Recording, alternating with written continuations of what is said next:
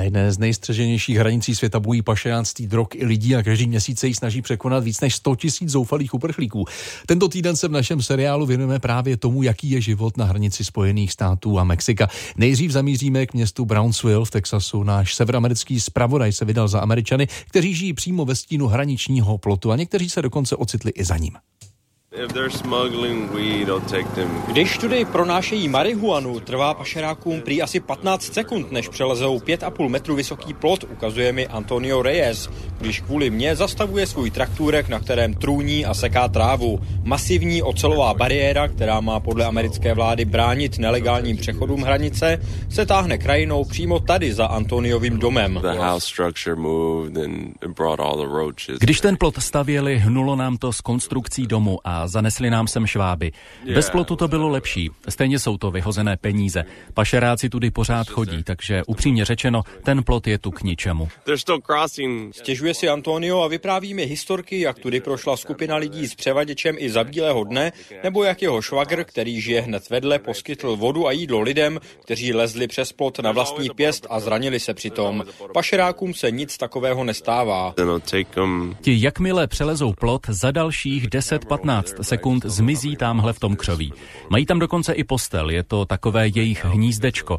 Když pašují lidi, do půl minuty s nimi naskáčou do přistaveného auta. Jsou rychlí. Tamhle je sice kamera, ale nevím, jak daleko to sem mají pohraničníci. Teď za Bidena jich tu není moc, za Trumpa jich tu byla spousta. Někdy se tu cítím bezpečně, jindy ne. Ale když dáte pašerákům pokoj a necháte je pokračovat, kam potřebují, tak jste v pohodě. Hned vedle Antoniova pozemku vidíme vidíme otevřenou obří bránu. Tou se dá projet na druhou stranu plotu. K hraniční řece Rio Grande je to odsud totiž ještě skoro celý kilometr, takže za plotem vzniklo území nikoho oddělené od zbytku Spojených států amerických. Někteří američané tam žijí nebo hospodaří, odstřižení od své vlastní země, kam se dostanou jen touhle dírou v plotu, kterou pohraničníci na noc zavírají. Antonio mě povzbuzuje, ať se na druhou stranu plotu vydám podívat, jen prý mám dávat pozor, ať nepošlapu zelí. Radši se znovu ujišťuju, jestli mi radí zrovna tohle. Cabbage. Cabbage? They were planting cabbage. Okay.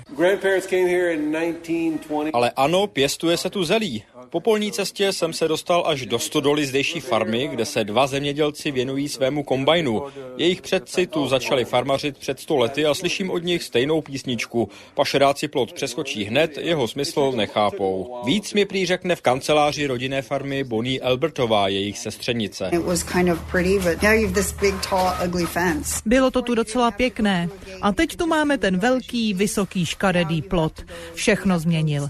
Dřív jsme na své pozemky chodili, jak jsme chtěli. Teď jsou odříznuté a my musíme procházet tou branou.